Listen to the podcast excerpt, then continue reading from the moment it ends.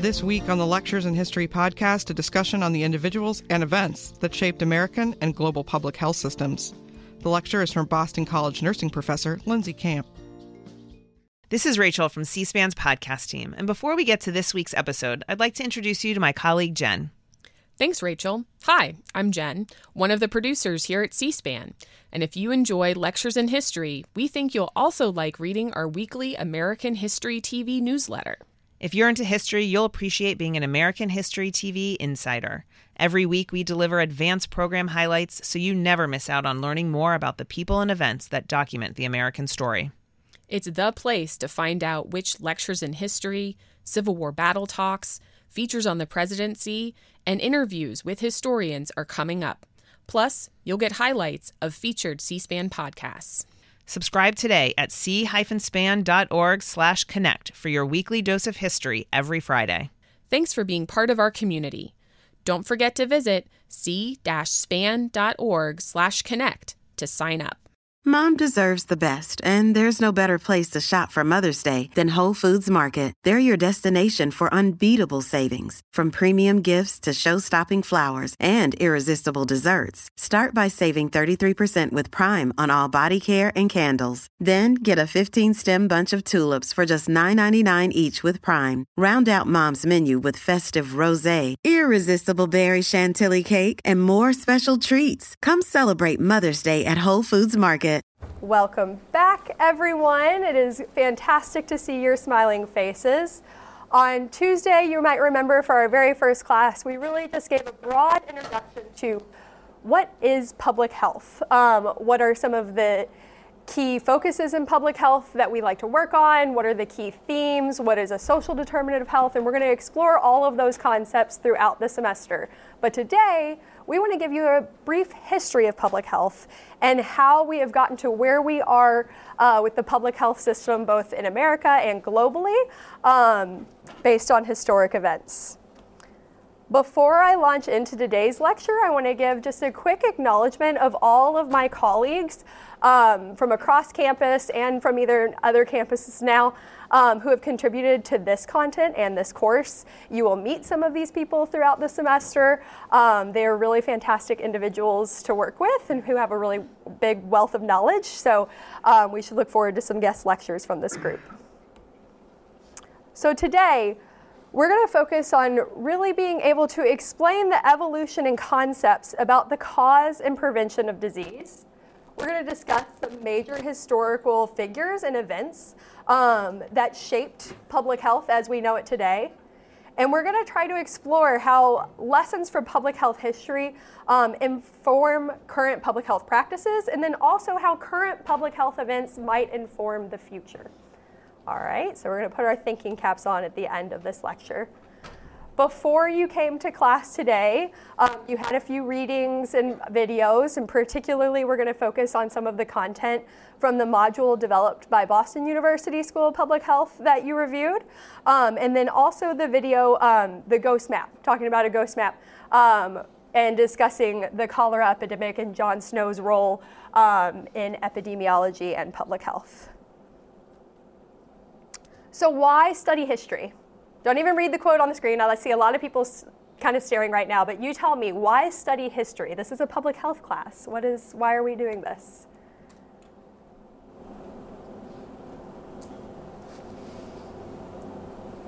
Yes. Um, my name's Nick, and it kind of helps us know like where how we got here to where we're at today. Yes, absolutely. So, Nick, thank you. That's a fantastic answer. He said it helps us figure out how we got where we are. Okay, can anyone build on that? Yes. And we can also build off different approaches from history or things that have happened in previous years to formulate uh, new ways of thinking or new ways of approaching a certain issue or conflict that we're facing now that may have not been faced before. Absolutely. So, if I can summarize, we need to learn from history and historic events and look at what worked, what didn't work at different um, really key historic events to inform our approach to public health now and in the future. Absolutely fantastic. So today we're going to walk through, um, really, we're going to kind of group it by centuries. And we're going to give a really broad overview of the world pre 19th century, the world of public health pre 19th century. Just know it is kind of in the broadest terms, and we could probably do an entire degree focusing on health evolution during that big span of time. And then we'll focus in on the 19th century and some really key movements that shape public health today, like the sanitary movement, industrialization, bacteriology. Um, and then we'll talk about the top achievements of public health and health systems in the 20th century. And then we'll talk a little bit more about what's going on today, the 21st century, and again, like I said, how that's going to inform where public health goes in the future. As we look at this content today, I want you to focus on a few foundational shifts over time. And so, what we're going to see is that over centuries, public health emerged and became organized because of two important developments and shifts in thought the growth of scientific knowledge, which is going to be a very clear theme, and this public acceptance that disease control was both possible and a public responsibility. And we're going to learn more about that. But essentially, when we went through bacteri- the bacteriology movement, right, and developed germ theory, and we found out what is actually causing disease, that's when we went through this shift of we actually can control disease and we should. And there's something that we need to do about this. Okay?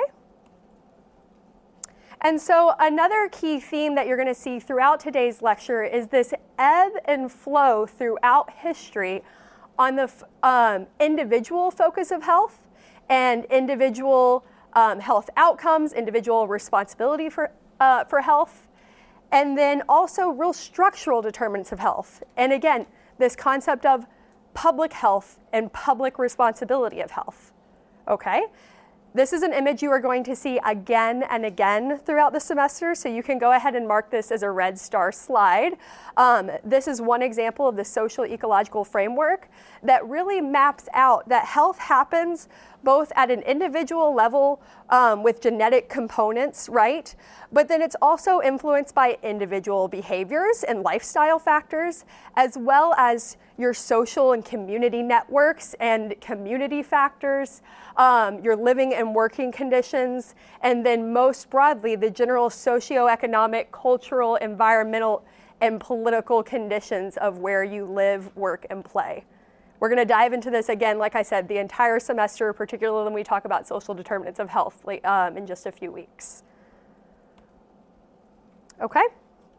So, as we look at health throughout the centuries, a key thing that you need to remember is that environment impacts lifestyle, okay? Where you live, your access to resources, the geography of where you live, the climate that uh, you live in, your access to transportation and technology, uh, the knowledge base that you have access to, this all determines your health outcomes.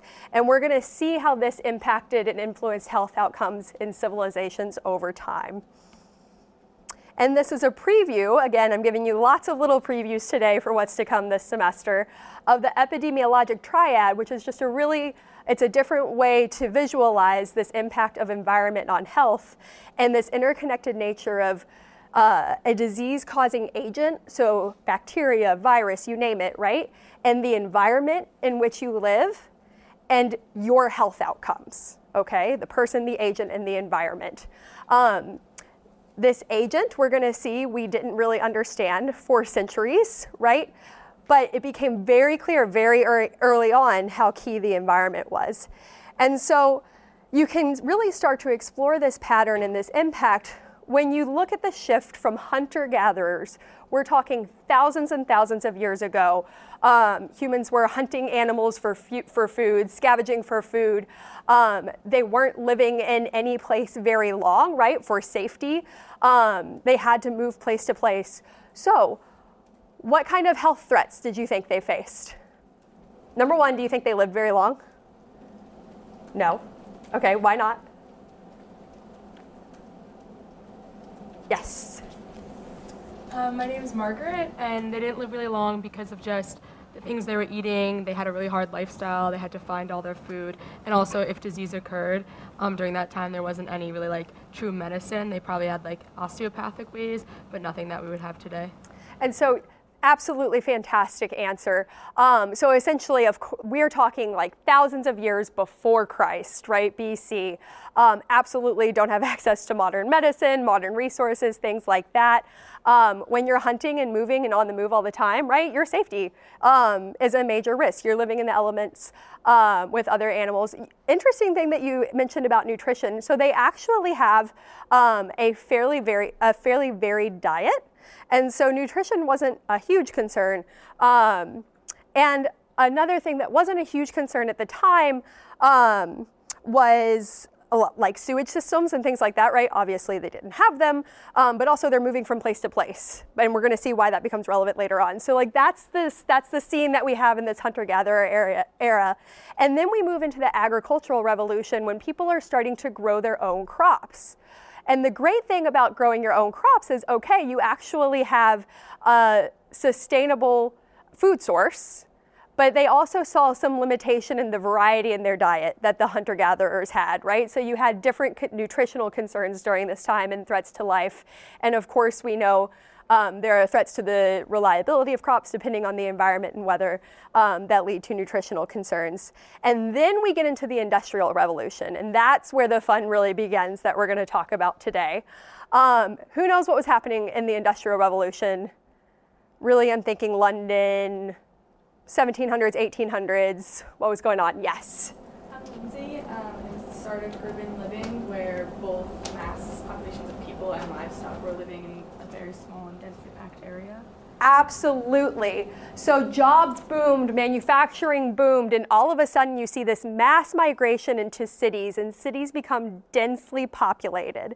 And so now you see health threats like sanitation, right? People aren't on the move all the time.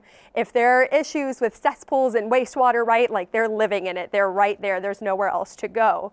We also see concerns with infectious disease because people are living in closer quarters than they ever have before. We also start to see issues emerge in workers' health and working conditions and how they influence health. So you can see how each era is facing its own health uh, challenges. And then we move into the scientific revolution that we're going to dive into a little bit. And this is when we learn that it becomes possible to test associations between risk factors and health outcomes. We learn that there are identifiable causes of disease that we can address. And you can imagine the world shifts. And that really fo- uh, brings us to really what we understand of health and public health today. But let's dive into this and highlight a few key events and key people throughout these times. So, again, let's start with pre 19th century, really short time.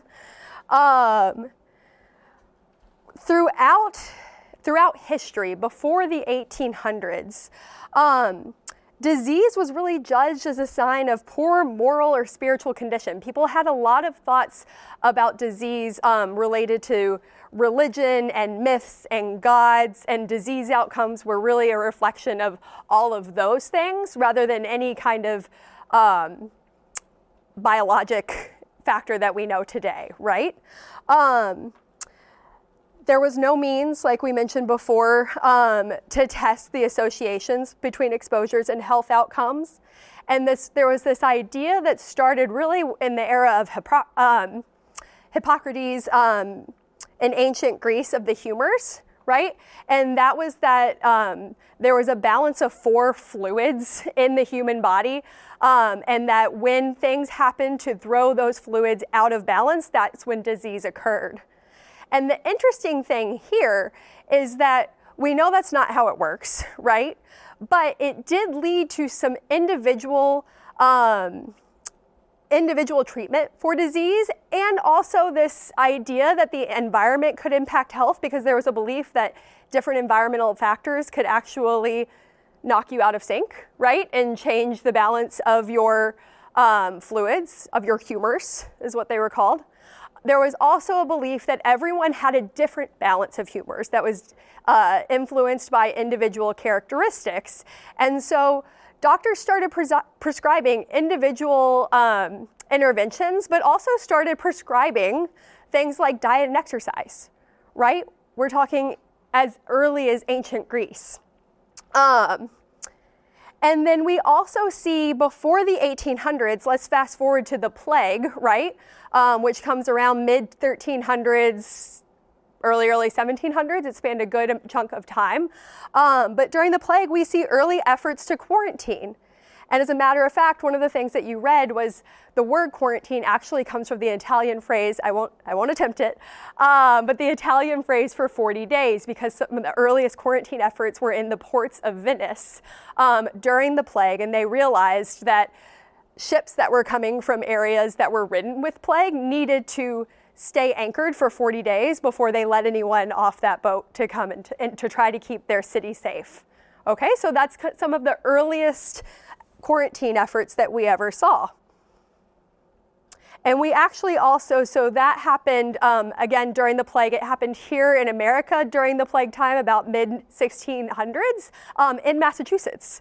We actually implemented some of the earliest quarantine efforts. Um, I think it was with ships coming up from Barbados, where they knew the plague um, plague was rampant and um, endemic, to make sure to try to keep the colony safe here. Okay?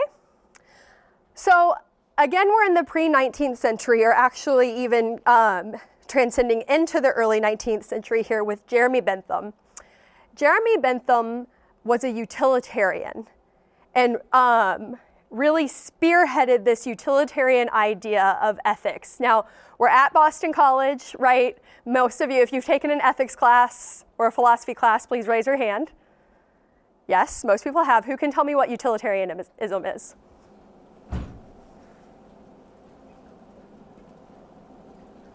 I know someone knows. Yes. Very succinctly, the greatest good for the greatest number, and then in terms of public health, the realization that social efforts to help um, the ill are beneficial for society as a whole. Amazing.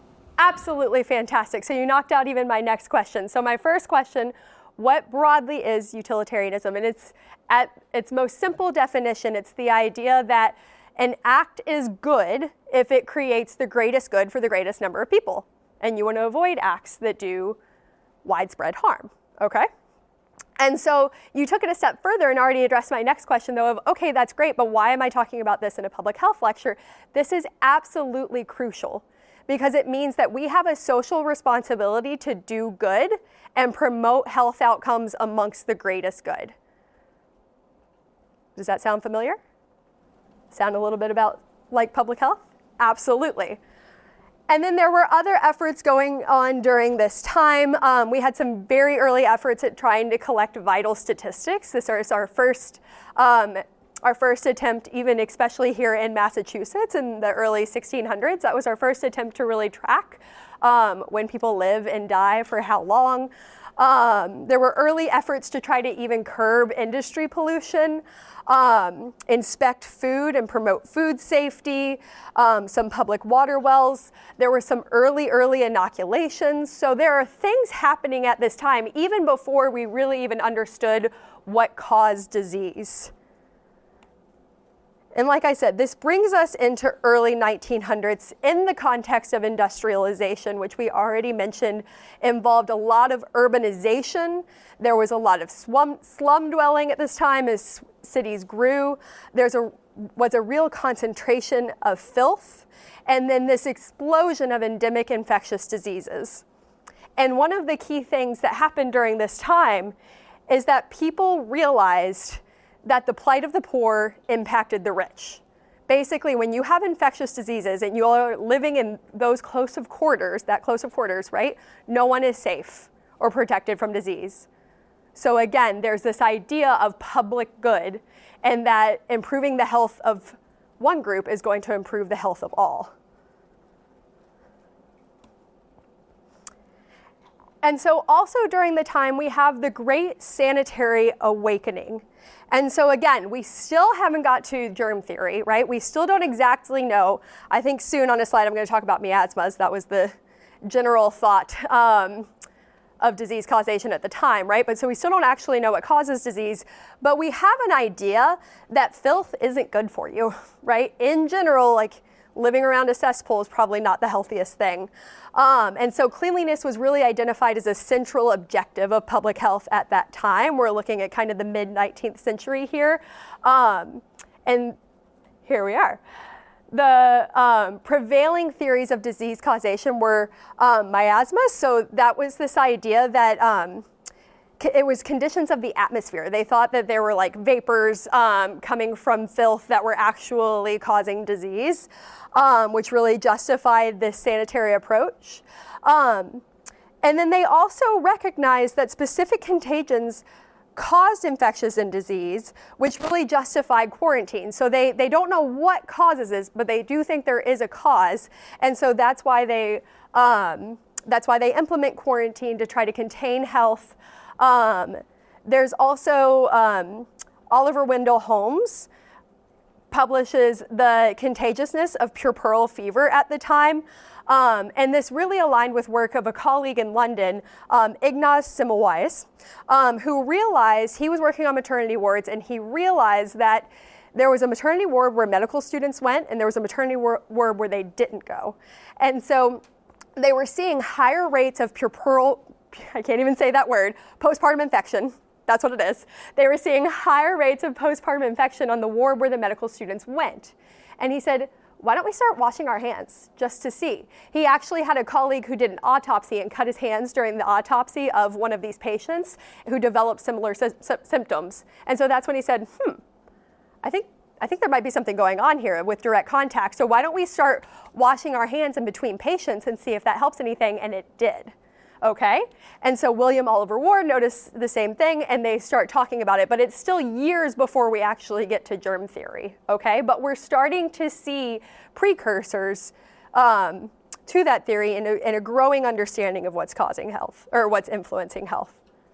And so during this time, we also have Edwin Chadwick in London, who um, publishes the sanitary conditions of the laboring population of Great Britain. And what he found was that life expectancy was much lower in these urban towns than in the countryside. And he proposed the sanitary idea, um, including pure water and sewage. He says, look, there's this discrepancy in um, life expectancy. We need to clean up our cities. Okay? And it was controversial, but it was eventually adopted as the Public Health Act of 1848.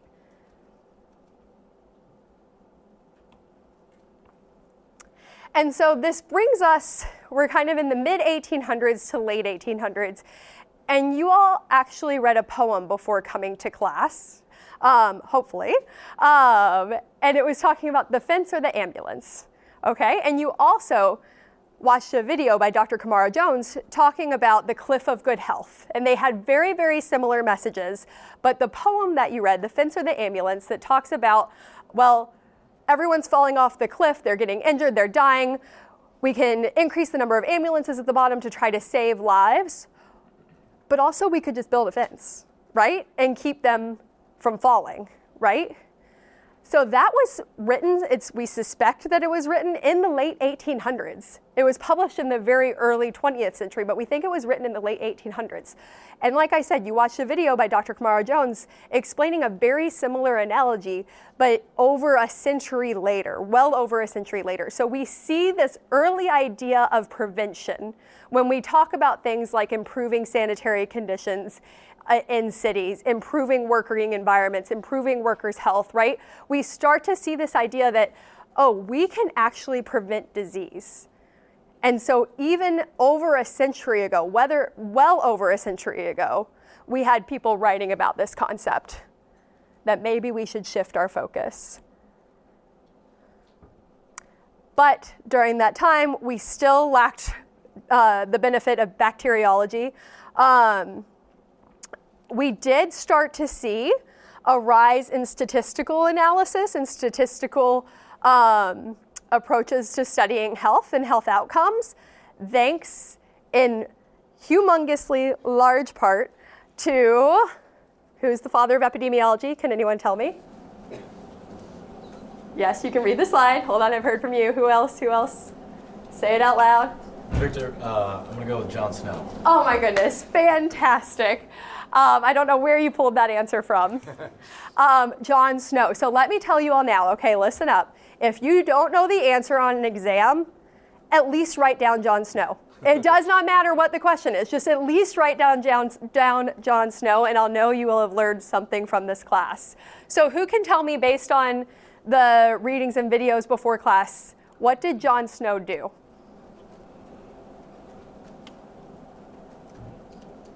Uh, yes, I'll go to you. Um, he was one of the people who recognized that cholera was found in water, not in the or not transmitted through the air. Um, and he was able to do that by there was just one pump on Broad Street, and he was able to track geo, um, geographically the number of people who are infected and right surrounding the pump as it the numbers got smaller as you were farther removed. Absolutely, fantastic answer. So remember that um, there was a major cholera outbreak in London um, in the mid 1800s. Um, at the time, miasmas was still the kind of prevailing theory of disease causation. Um, people didn't know what to do. And John Snow suspected, he realized, you know what, when people get cholera, they usually start with GI symptoms. But everyone's saying it's something in the air, but if it was something in the air, wouldn't it start as respiratory? Like, hmm, I think think something might be wrong here. He said, I think it's in the water. And so when they did have a massive outbreak, he was the one who went and identified, he went and surveyed who was getting cholera, who was dying from cholera, and he actually mapped it out.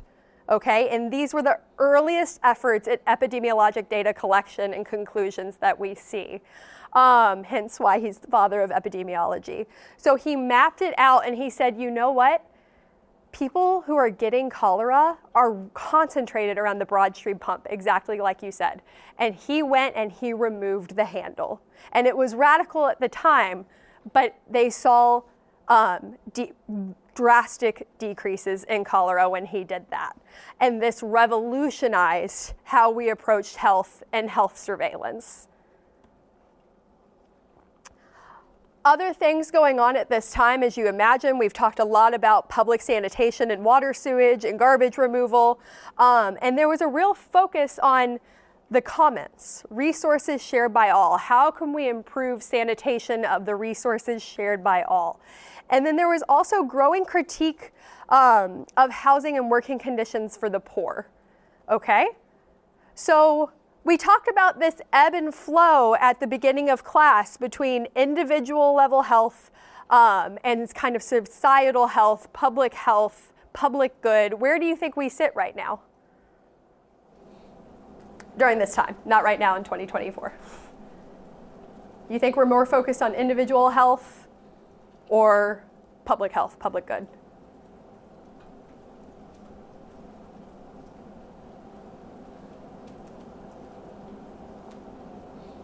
50 50 chance. Yes. Um, in the week of the pandemic, like public good? Yeah, absolutely. So at this time, right, um, in this context, when we're really focusing on working conditions of the poor, public sanitation, right, there's a major focus on public good when we see this growth in utilitarianism um, and kind of the structural impacts on health outcomes. Fantastic. Okay, another um, major figure at this time, particularly here in Massachusetts, was Lemuel Shattuck. Um, he was a former school teacher, bookseller, um, but he released the report of Massachusetts um, of the Massachusetts Sanitary Commission, and he was the one that really proposed the ongoing and regular collection of those vital statistics that I mentioned before, um, birth and death data, um, and conducting ongoing statistical analyses uh, to inform um, sanitary measures and to track health. During this time, um, he also proposed that we have state and local boards of health to oversee this data. Um, and his recommendations were later adopted with the first the creation of the first state board of health in Massachusetts in 1869. And so I won't walk through all of these, but this is just um, to highlight the number of reports being released that really emphasized um, the importance of worker, eh, workers' health and housing, right? And giving kind of that prefer- preferential option for the poor. There was a growing um, recognition that there were disparate health outcomes, disparate housing conditions, and something needed to be done.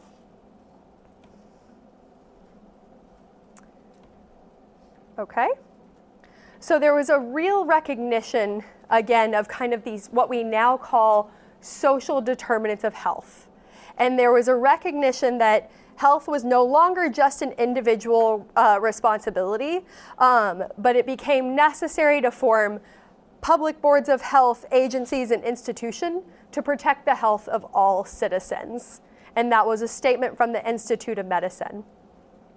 Okay, and so we already talked about if we're in this ebb and flow, we kind of head into um, the late the late 1800s with this focus on the structural determinants of health, sanitation, workers' health, um, social determinants.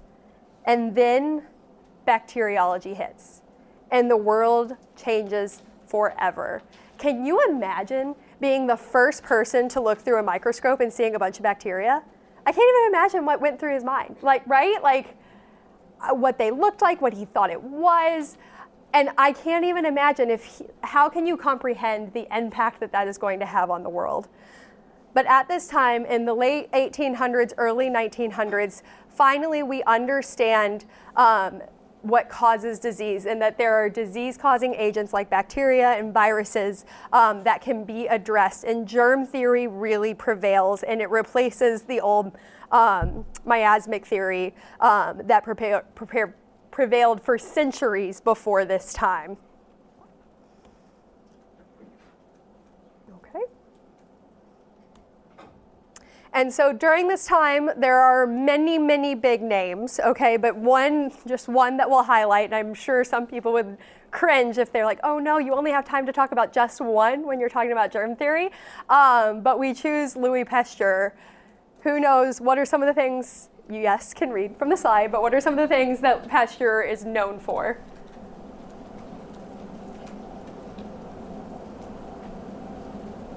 There's one big process. Yes. Um, pasteurization. Pasteurization, absolutely. yes, fantastic. Um, so he did a lot of research that contributed to germ theory.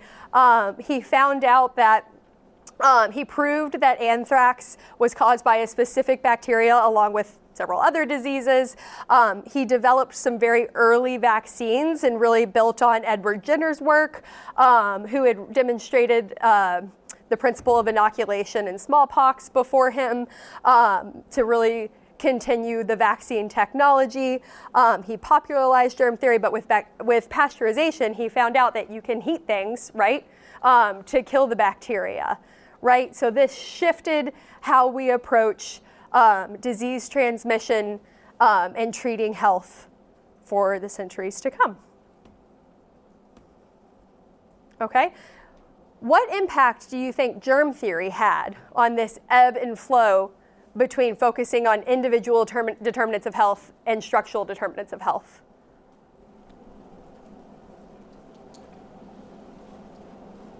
We were going into this time really focused on sanitation, the built environment impacting workers' health. What do you think? Yes. I think that comparatively it um, transitions more like of an individual look into health and talking about like the individual person and like how um, each of those like diagnoses can be completely different. Yes. Fantastic. So, yes, there was a shift back to the focus of treating the individual with disease because now we knew how. Okay? And this was revolutionary. So, we shift back to individual level interventions. We really popularize immunizations and disease treatment. Immunizations does fall under prevention, so we still have that, but then we have a major shift in disease treatment. Um, there was a major focus on child and infant health at this time, particularly um, immunizations started to be required for school. Um, first in Providence, Rhode Island, right? Um, one of our neighbors.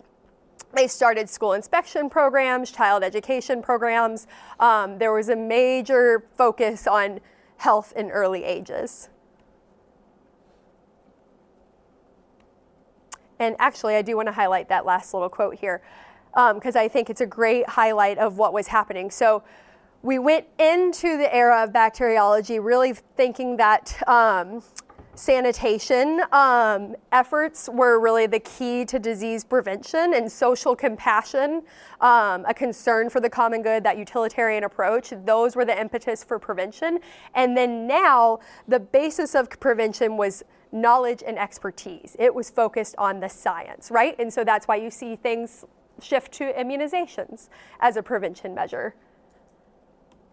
And that brings us into public health in the 20th century, the early 1900s. And so here is a list from the CDC of the top public health achievements of the 20th century.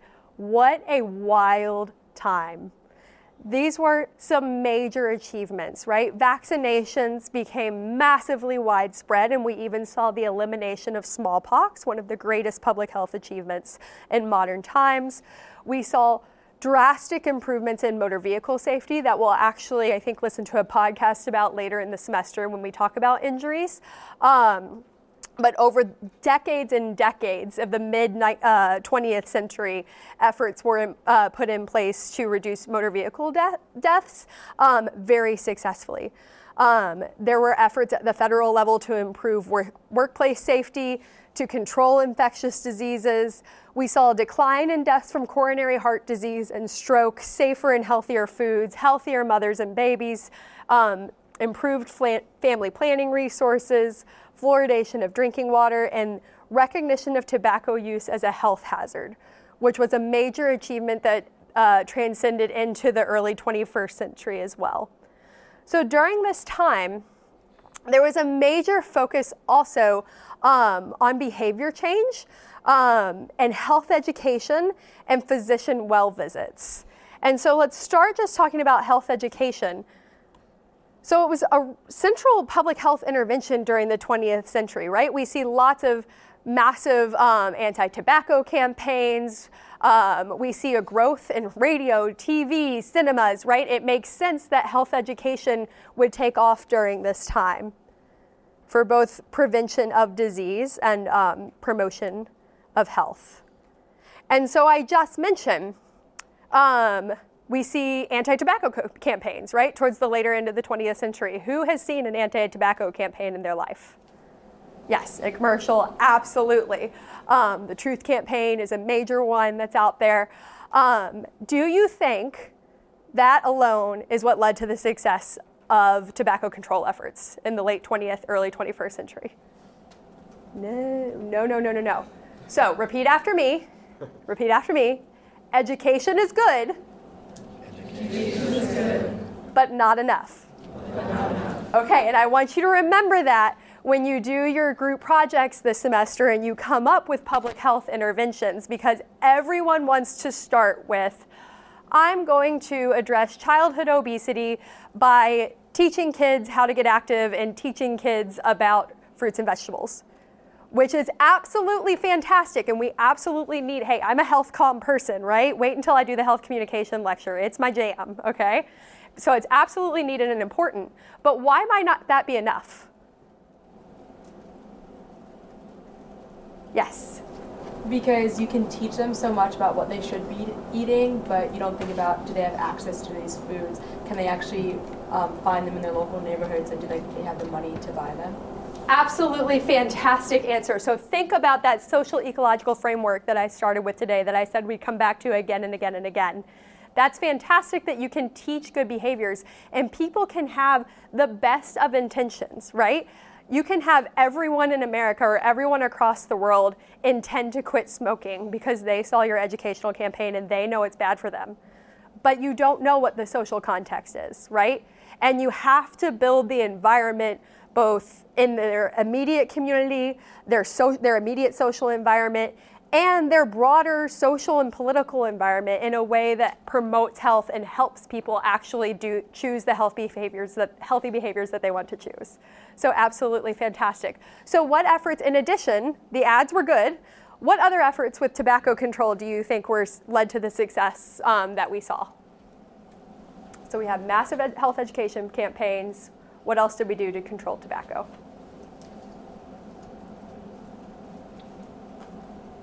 Yes, sorry. Um, through policy, we raised the age of. Absolutely. Yes, we implemented policies to limit purchase of tobacco products. And I think there are something, there are dozens, let's just say that. I won't try to give an exact number, but there are dozens of countries across the world right now that have smoke free policies in place. Absolutely fantastic. And there's something else related to policy, but also distinct. What else did we do? Yes. Taxation. We raise the prices. Absolutely. if you want to discourage discourage something, make it more expensive. And so that trifecta really led to the success that we had. And that is a lesson that we can learn for health behaviors to come and health promotion to come. Okay? And so I mentioned, so we have this growth in health education during the 20th century, and then we also have the physician well visit. So up until this time, um, actually, let me just do a poll, right? Like, who has been to just an annual well visit, right? Either recently, I think before you come to college, right? You have to go re up your vaccines when you're um, growing up. You go in for an annual well visit, make sure all your vaccines are up to date so you can go to school, go to all your camps, participate in your sports. Absolutely. But until this time, until uh, the 20th century, people went to the doctor when they were sick, and that was it. And so this really uh, continues this focus and is a another effort on disease pre- prevention in a different way than we've seen in the past. Okay. During this time, we also see specialized healthcare clinics and public health clinics, um, particularly for the poor. So you see a renewed um, focus on health for the poor um, and trying to expand access to TB care, um, care for venereal disease, baby clinics, right? Try to promote the health of the common good. And so that brings us into the end of the 20th century. Um, where we see a mix of things, right? So we see some funding cuts to the public health system. We see a renewed focus on healthcare financing um, and the medical side of the healthcare system. Um, but we also see a renewed focus on the socioeconomic context to some extent.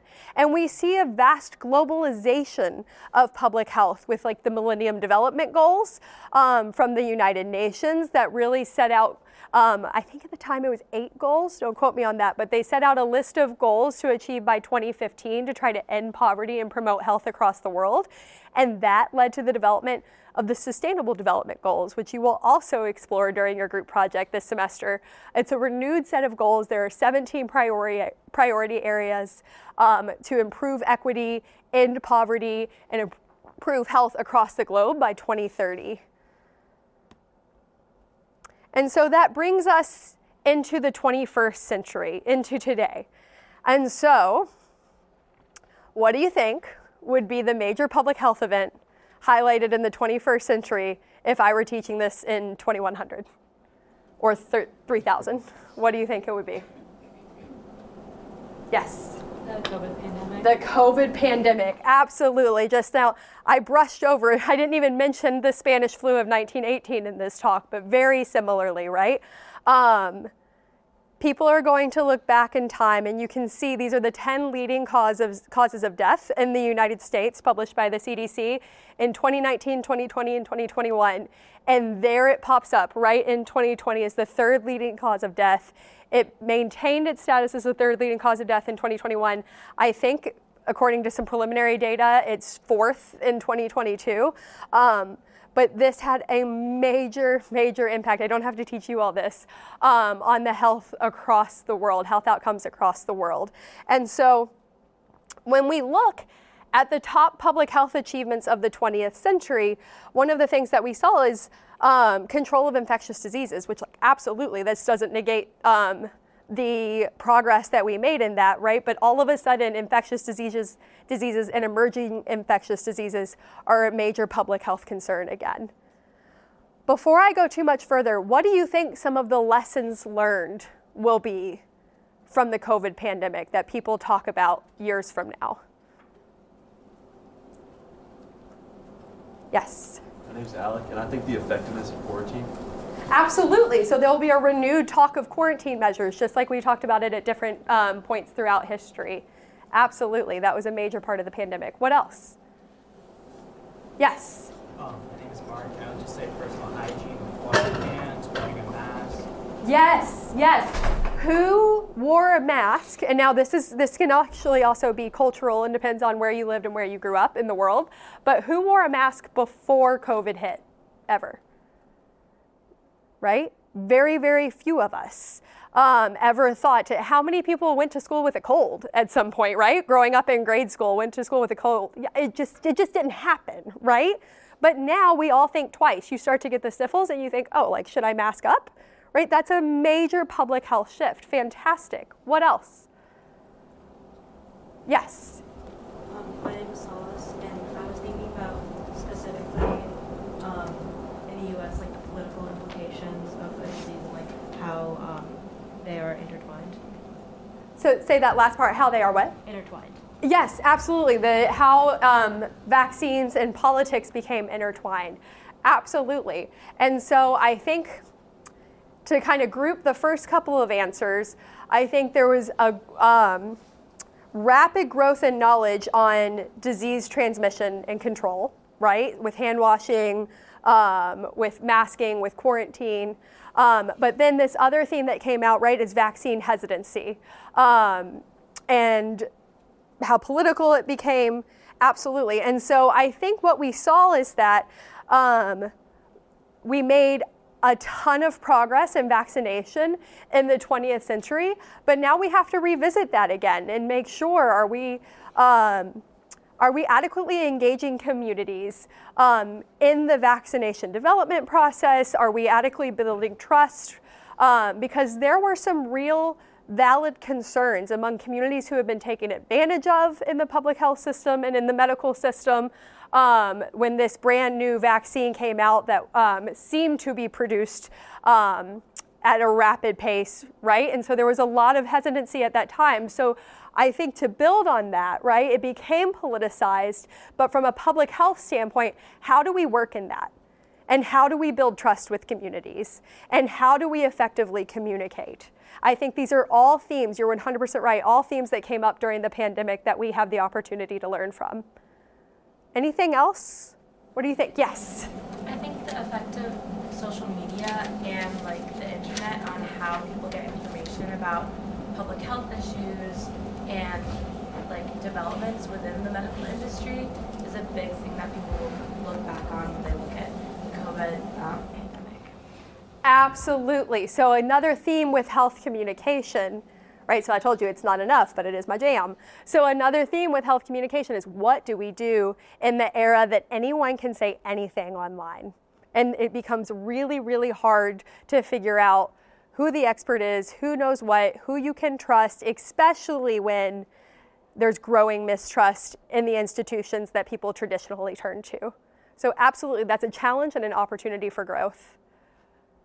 Let's see, I'll come here and then back over here. Yes. Oh, Just gonna say being cautious of also who is getting sick because I know if like a grandparent or someone who's of older age um, or someone who already has previous illnesses are more were more cautious of getting COVID. Even family members were, but someone younger or our age aren't as concerned if we don't have other health conditions that could intertwine with it. Absolutely. So, almost a little bit of um, self triaging, almost, right? Um, who's heard of triaging? Either in a medical emergency, in an emergency room, right? Um, and trying to figure out who's at highest risk and um, providing them the care that they need. Um, but similarly, right, there was kind of this level of thought for each individual of, okay, I think I might be okay to go see my 20 year old friend, but I not, might not go visit my sick grandparent or my aunt who has cancer, right? Absolutely. And there was a huge growth in knowledge around that, around what uh, populations are immunocompromised and at risk when either COVID or any other infectious disease outbreak occurs. Fantastic. I, th- I think I saw some hands over here. Yes. Yeah, kind of in line with what was just said. Um, a shift back to like the public good, doing things for the public good rather than just individuality. Absolutely. So I love you. Again, everyone's anticipating my questions today. Um, so I wanted to ask if we see this ebb and flow between a focus on structural determinants of health and public good and individual determinants of health, it sounds like you think that there was a shift back towards a focus on the common good structural determinants. Do people agree with that? Awesome. Anyone disagree? Because that's where the best learning comes from. It's okay. Okay. Yeah, I think I think I would agree. I think there was a renewed uh, understanding that your health impacts others and that we're all in this together, right? Um, fantastic. So I want to broaden out a little bit before I get off this slide. We're talking a lot about COVID because that is the major public health event um, of this century so far. Um, and I will say, talking about public health, teaching public health is drastically different in 2024 than it was in 2019 for all of the reasons that you all just highlighted. But what else do you think has shifted at all um, since the 20th century? Do you think that there's room for growth on any of these achievements? Yes. I think that the recognition of tobacco use as a health hazard is something that's sort of like evolved because of the rise of like vaping and like e-cigarettes and also the legalization of marijuana in like many different states. Um, and that's that's something that like our generation and like teenagers have really struggled. Absolutely. So we can never get complacent, right? New things are coming out all of the time, including things like e cigarettes, vaping. Um, now there's a whole new area in need of research. Um, and education, right, with marijuana legalization. So, absolutely, that's an area to revisit. Yes. Um, I think that the safer, healthier foods, looking at looking at that from like a socioeconomic standpoint, and how can like we improve access so that it's um, so that like people lower social classes can afford those foods. I love that. I love that. So we made great strides um, in food safety, but making sure that that those advances are equitably distributed and that people equitably have access to healthy and safe foods.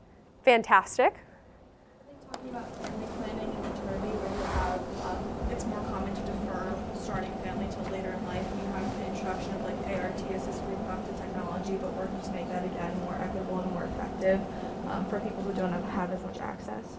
Absolutely. So, shifts in family planning practices require a continued look at um, our recommendations and how equitably interventions are being offered to promote individual family planning. Is that a good summary? Fantastic. Um, I was going to say, like on a larger level, that there's still like huge, um, like significant gaps with like access to healthcare and like adequate healthcare and education about healthcare and resources like that, um, like social socio-economically. Yes. And kind of like, I mean, it has gotten better, but like, is that enough for our society today? Absolutely. So I think if I'm understanding and I'm starting to hear a theme here is that yes, we've made great strides in all of this in all of these areas, but maybe the challenge of our generation and our century is to make sure that these advances are equitably distributed. Is that right? Fantastic. And i think this is where this is where i get excited. This is where the magic happens. And it can be daunting because we can focus on the problems we can focus on the challenges which there are many right? But we know the task at hand and your generation is so much smarter than any of us. Your generation is so much better prepared to, to address these issues um, from an interdisciplinary standpoint, using things like design thinking and innovative engineering and technology. Like, you all are the ones that are going to figure this out. And I know some of you are like, yeah, okay. But others of you are like, yeah, I know, I got this. And I fully, fully anticipate that you do. Um, and so the last thing that I'll highlight here that goes along with that is that people I don't think I've mentioned is healthier mothers and babies. Um, so we have made great strides in this globally. We have made great strides in America, but we continue to have the highest um, maternal mortality rates um, of any of our peer high income countries here in America. And we continue to see abysmal disparities um, in maternal health outcomes, particularly impacting black mothers. So I think that's another area um, that's going to, I, I hope, right, that's going to be addressed by in this century. Okay, any other, well, I'm to ask this some more, right? Um, so we'll come back to this idea of other thoughts um, and things that we hope to achieve this century. Um, but we will say, right, barriers to good health do persist, even though we've known since the Greeks, right? We talked about um, ancient Greek civilizations, since the Egyptians, we've, t- we've known the importance of sanitation, right? But people still don't have access to clean water across the globe. And so, why do you think that is? Yes, there's a hint. But why do you think that is? If we've known about it for centuries, centuries, and centuries.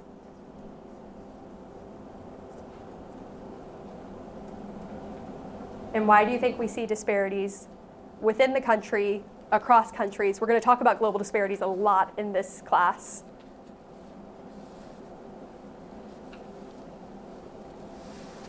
It's about distribution of resources, right? So it's about distribution of resources globally. It can be about nationalism. And so um, you have to think about uh, you have to think about finances, you have to think about economies, you have to think about all of these different disciplines that impact health when you're making health decisions and when you're trying to promote health for the common good in the global sense. Okay, and so what do we need to strengthen public health? We need funding. Um, we need strong coordination between different public health sectors. Um, we need a larger workforce, which is why I'm so happy we have over 90 of you in here. I'm hoping every single person goes into the public health workforce here. Um, one of the things that's really challenging about public health, and I remember talking about this a lot at the beginning of the pandemic, is that our efforts are largely invisible. If public health works well, you'll never know what we did, right? If public health works well, the pandemic didn't happen, the food outbreak didn't occur, right? Um, we avoid these major tragedies, but no one ever will know what could have been. But that's the goal. But that also, from a marketing standpoint, makes it pretty challenging um, until you get a century in and you can look back and say, whoa, look at everything that we did in the 20th century. Um, and we always need evidence. But like I said in the slide before, you need to marry scientific evidence with the political context, um, with the social norms, right? Evidence alone is not always enough. Um, distribution of resources is a big deal and it's complicated and there are a lot of competing factors, right? Um, so you need to have a voice in all of these worlds and be able to work with the different players in the room to actually achieve some of these health goals that we've already mentioned. And who remembers this slide from class one, the first class? Okay, I'm seeing head nods. Good, good. I got a little worried when I didn't see any hands that we totally missed the entire lecture, right? But public health is interdisciplinary and complicated because of everything that we just talked about. It takes uh, financing, it takes um, health policy, education policy, um, it takes all different di- disciplines. It takes technology, science, art, advocacy um, to actually optimize the public good and, um, and kind of coming back to that utilitarian approach um, to promote the most health for the largest population. Um, so that's just why there's really no easy solution and challenges, but again, why I have a lot of faith in this group who I think grew up in an interdisciplinary world. And so we talked about this a little bit. Um, do you all think where are we going? Do you think we're continuing, we're going to shift back to an individual focus? Do you feel a continued shift uh, towards the kind of structural determinants of health focus? Where do you think we're headed in the centuries to come, decades to come? Yes. Um, I think like personalized medicine is going to become more um, like prominent, especially with like the genetic editing and all that stuff. Yes, absolutely, in the best way, right? So, um, personalized medicine, um, growing knowledge in genetics, um, and how to individualize treatment are some of the most exciting advances in health right now and are going to really shift towards that individual focus in a really fantastic way. W- what else? Yes. Um, I think it could also shift to like a structural focus just because when you were mentioning with the maternal mortality rate, that's more of like a structural issue with like bias and um, just racism in general. So I feel like it could turn into a more structural thing too. So Sure, absolutely. So there's there could be this continued focus on the social determinants of health, the structural um, influences on health that we've seen trending since the pandemic. Yes go in, in a more structural way is like talking about like the debates about universal health care and kind of like the United States role in, in that and um, kind of like how can that possibly close you know some socioeconomic gaps um, or not, or that, that type of debate, yeah. Absolutely. So the continued debate for universal health care in America, how that will influence possible sh- possible shift to kind of population health. Mm-hmm. I agree, but I think as much as the public health field and professionals want it to be structural, there's a lot of individuals, especially in this country, who think very individualistically mm-hmm. and who think only for themselves and what they already have, mm-hmm. um, which I think prevents a lot of progress in this field because we saw it during COVID. Um, we saw it in a lot of, I think, southern states um, and in the South, people going against people saying that it was going against their freedoms to wear a mask or you know why it turned so political was because individuals believe that their freedom and their rights were being taken away from them mm-hmm. um, and so i think as much as we want to progress in this structural manner i feel like there's a lot of individuals who are also pushing back against that which is preventing so much progress from happening Sure, absolutely. Yes, there's another hand, couple more hands. Yes. I feel like bridging like the answers that were given before. I feel like social media plays such a big part in this because like the answer before, like people were speaking out about how they felt like their freedoms were being sort of like gone against with the implication of masks and everything and vaccines. But then you can also look at how marginalized communities have used social media to bring more attention on like the issues that they face. And so I feel like it's just kind of splitting both ways to both like a structuralized approach to medicine, but also an individual approach to medicine. Absolutely. Okay, I saw some other hands. Adding to the individual aspect, I think a big shift that like we've seen, especially in our generation, is like the focus on mental health and looking at your lifestyle as a whole person.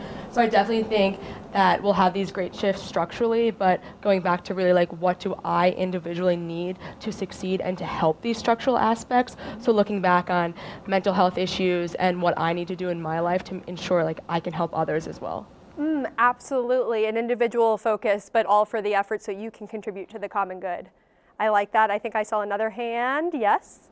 Um, I was thinking um, just going into a structural component as health and global health transcends into the political and just public fields. Um, we're at a time where an entire population has to vote for health matters that only affect a certain subgroup, whether it's um, people of lower income or women. Um, but now everyone has a say towards what health restrictions slash health commodities will be allowed. Mm. Okay, so if I understand correctly, you were saying that we live in an era where um, the masses are making are voting to make the decision, um, health decisions for specific populations. Is that what? Is that a good summary? Yeah. Okay. Yes, absolutely. Fantastic. And I saw another hand. Actually, and sorry, so can you repeat, was that a vote towards structural determinant focus or individual level focus? I would say it's structural okay. since it's no longer seen as necessarily like a scientific private sphere, now it's a public sphere. Okay, okay, a public and political and both. Yes, okay, I see. Yes. Yes, my fearless co-teacher. An earlier question from Lindsey. What do you think will be the single most important public health threat in this century during your life? It's all about what, where we are going. We have heard a lot of issues. There may be new pandemics, who knows? But what do you think is the single most important one? Got two hands back here. Yes. I think it's going to be climate change, and you know, you have climate refugees, you have um, people who have adverse health effects from climate change, smog, pollution, things like that. So one vote is for climate change. Other ideas? Right next to you, I think. I guess I kind of like took the question differently. I would say probably ignorance and indifference to other people's issues because if you're not like voting is such a big part of like what public health will be and if people aren't taking into account the issues that other people in their community are facing, then there won't be any progress for the different like marginalized communities, which is probably like the highest concentration of health issues, like where those lie? Both answers excellent. Yes. The first one is the one that I had on my mind, but the second one, of course, strongly influences how we can cope with this. Because there are still important, influential people who question if there's really a climate change that will drive us into crisis. Just again, yesterday at the World Economic Forum, the new president of Argentina, he says there is no climate crisis. So, with this background now, what do you think in terms of public health versus individual medicine? What will really help us in this century? I think that with any, I think that I'm definitely in the mindset that structural change with the healthcare system, whether globally or locally, will have the biggest impact on individuals. Um, I think that we are we have done so much work on individual health that now it's time to like make those fundamental changes in society. Absolutely. So a vote for structural. Other thoughts? Yeah, I, I think I would build that what, again, excites me most and really gets me jazzed is how, trying to think through how we can marry individual interventions and continue um, medical technology advances, right?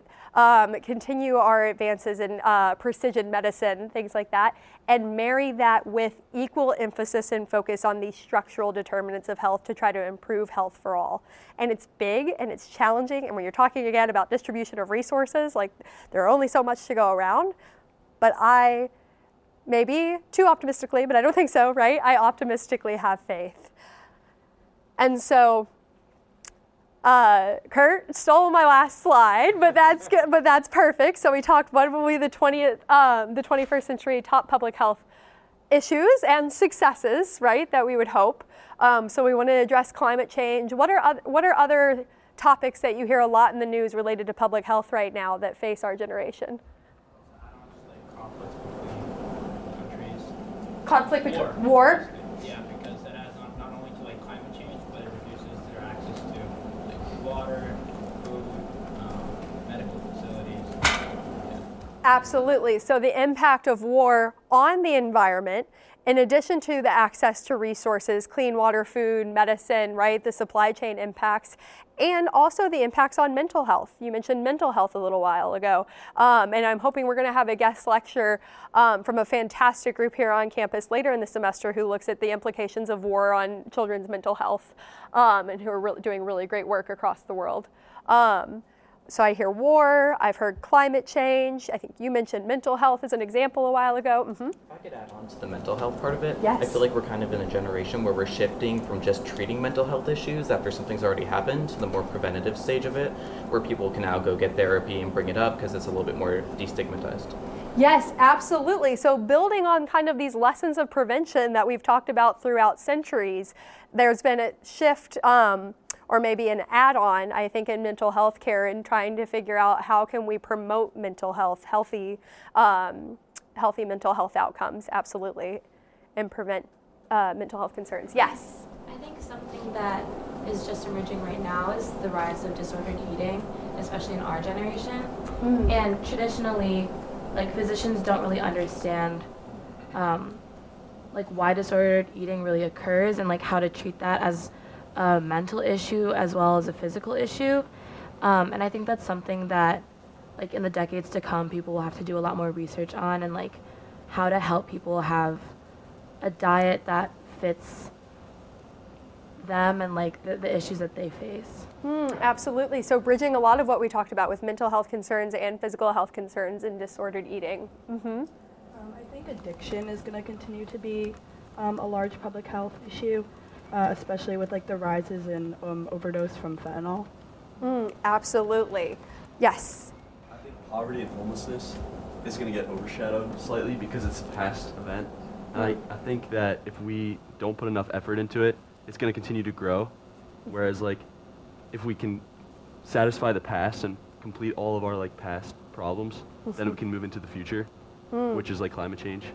Yes, absolutely. So homelessness um, before, before you, we heard addiction.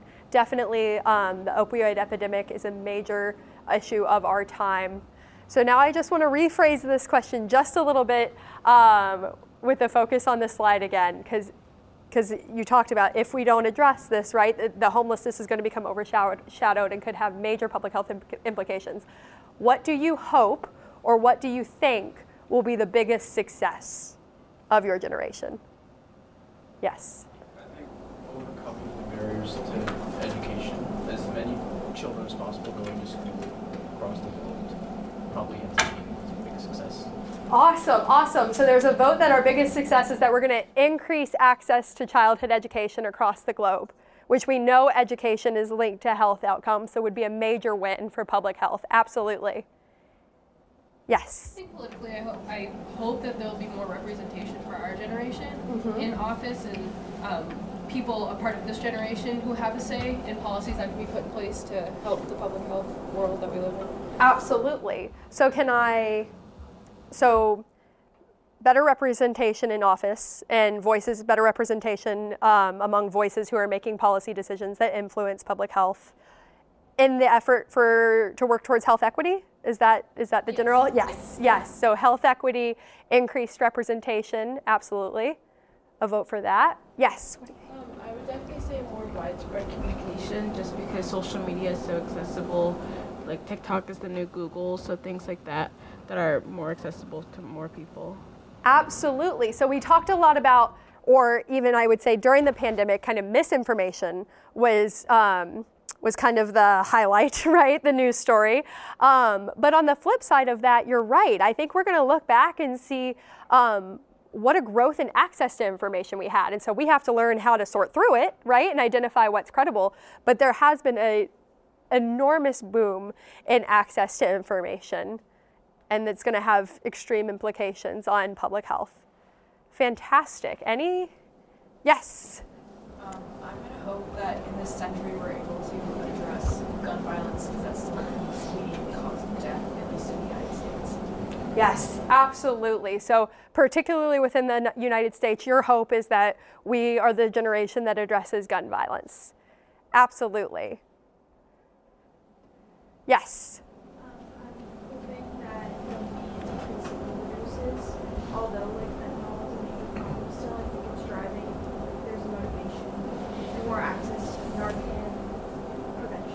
Absolutely. So you see promising um, interventions growing right now to control, um, control and address addiction. Absolutely.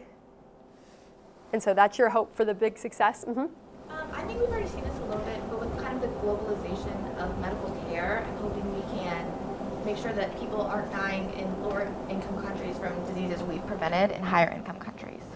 Absolutely. Okay. Um, so bringing us back to global health again, right? Which that's the focus of this semester. Absolutely. So how can we address um, diseases in lower income countries, um, like a lot of infectious diseases, right? Like cholera um, that we mentioned earlier today, right? So how can we address those in those areas, and we're that we've already addressed in higher income countries, and we're going to talk about the, this. Um, um, epidemiologic transition later when we talk I think I think in our epidemiology lecture about how you see uh, that transition in disease in a country and as you move from kind of a lower income status um, with more unstable infrastructure to higher income countries how you see the shift from communicable disease to what do you think some of the leading causes of death in high income countries are I'll just go ahead and tell you this one because I don't know that you'll pull up, you'll get this answer just out of your hat. But non communicable diseases, right? Like cancer, heart disease, lung disease, right? As we're living longer, as we're not dying from infectious disease at young, younger ages, you see all these non communicable diseases creep up. Yes. I'm surprised that I didn't hear anything about the latest hype uh, in terms of potential successes for the 21st century. What else is in the pipelines and may have an important impact on individual medicine and public health and the relation between the two during this century? Sure, you're all talking about it daily. Weight loss drugs was a guess. AI. AI. Yeah. Say a more s- sentence to it, probably everybody knows AI, artificial intelligence. Can it be used for public health? We'll find out, and uh, we're on the way to finding out. All right. So, last quick question What do you think you can do to promote public health? We already talked, it's kind of tough because if it works, if it works, then the disease didn't happen, right? The, the major event didn't happen. So, how do you promote public health? Yes. Um, I think kind of highlighting the histories and like where we've gone wrong in the past. I think that like kind of going back to like what this lecture is about, like learning from history, I feel like is one of the best ways to improve the future. You know what? I think that's the best way we could wrap up our history lecture that I could even think of. Learn from history, absolutely, and point to our successes, not only in the 20th century, um, but the centuries before that, right? Where we started before the 1800s, um, what worked, what didn't work, and try to bring that to today's context. Fantastic. Any other thoughts? Yes.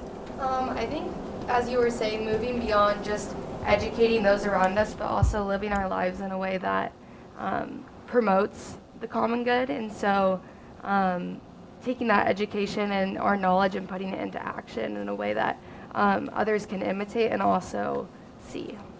Oh, I love that, and it actually serves as a great transition to my last slide because we are here at a Jesuit institution, um, right? And so we are all um, taught to be men and women for others, right, here at Boston College. Um, and we're rooted in our Jesuit ideals here. And so, one of the things that I like to think about at a Jesuit institution is how can I me- mirror these uh, Catholic, these seven themes of Catholic social teaching in my public health approach, right? How do I give a preferential option to the poor when I'm thinking about public health policy?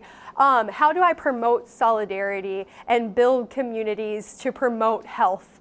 In our global society? How do I promote care for God's creation? So I always love to come back to these th- seven themes when I'm thinking about public health. Any final thoughts or questions? You all were absolutely fantastic. Thank you so much. Have a great weekend.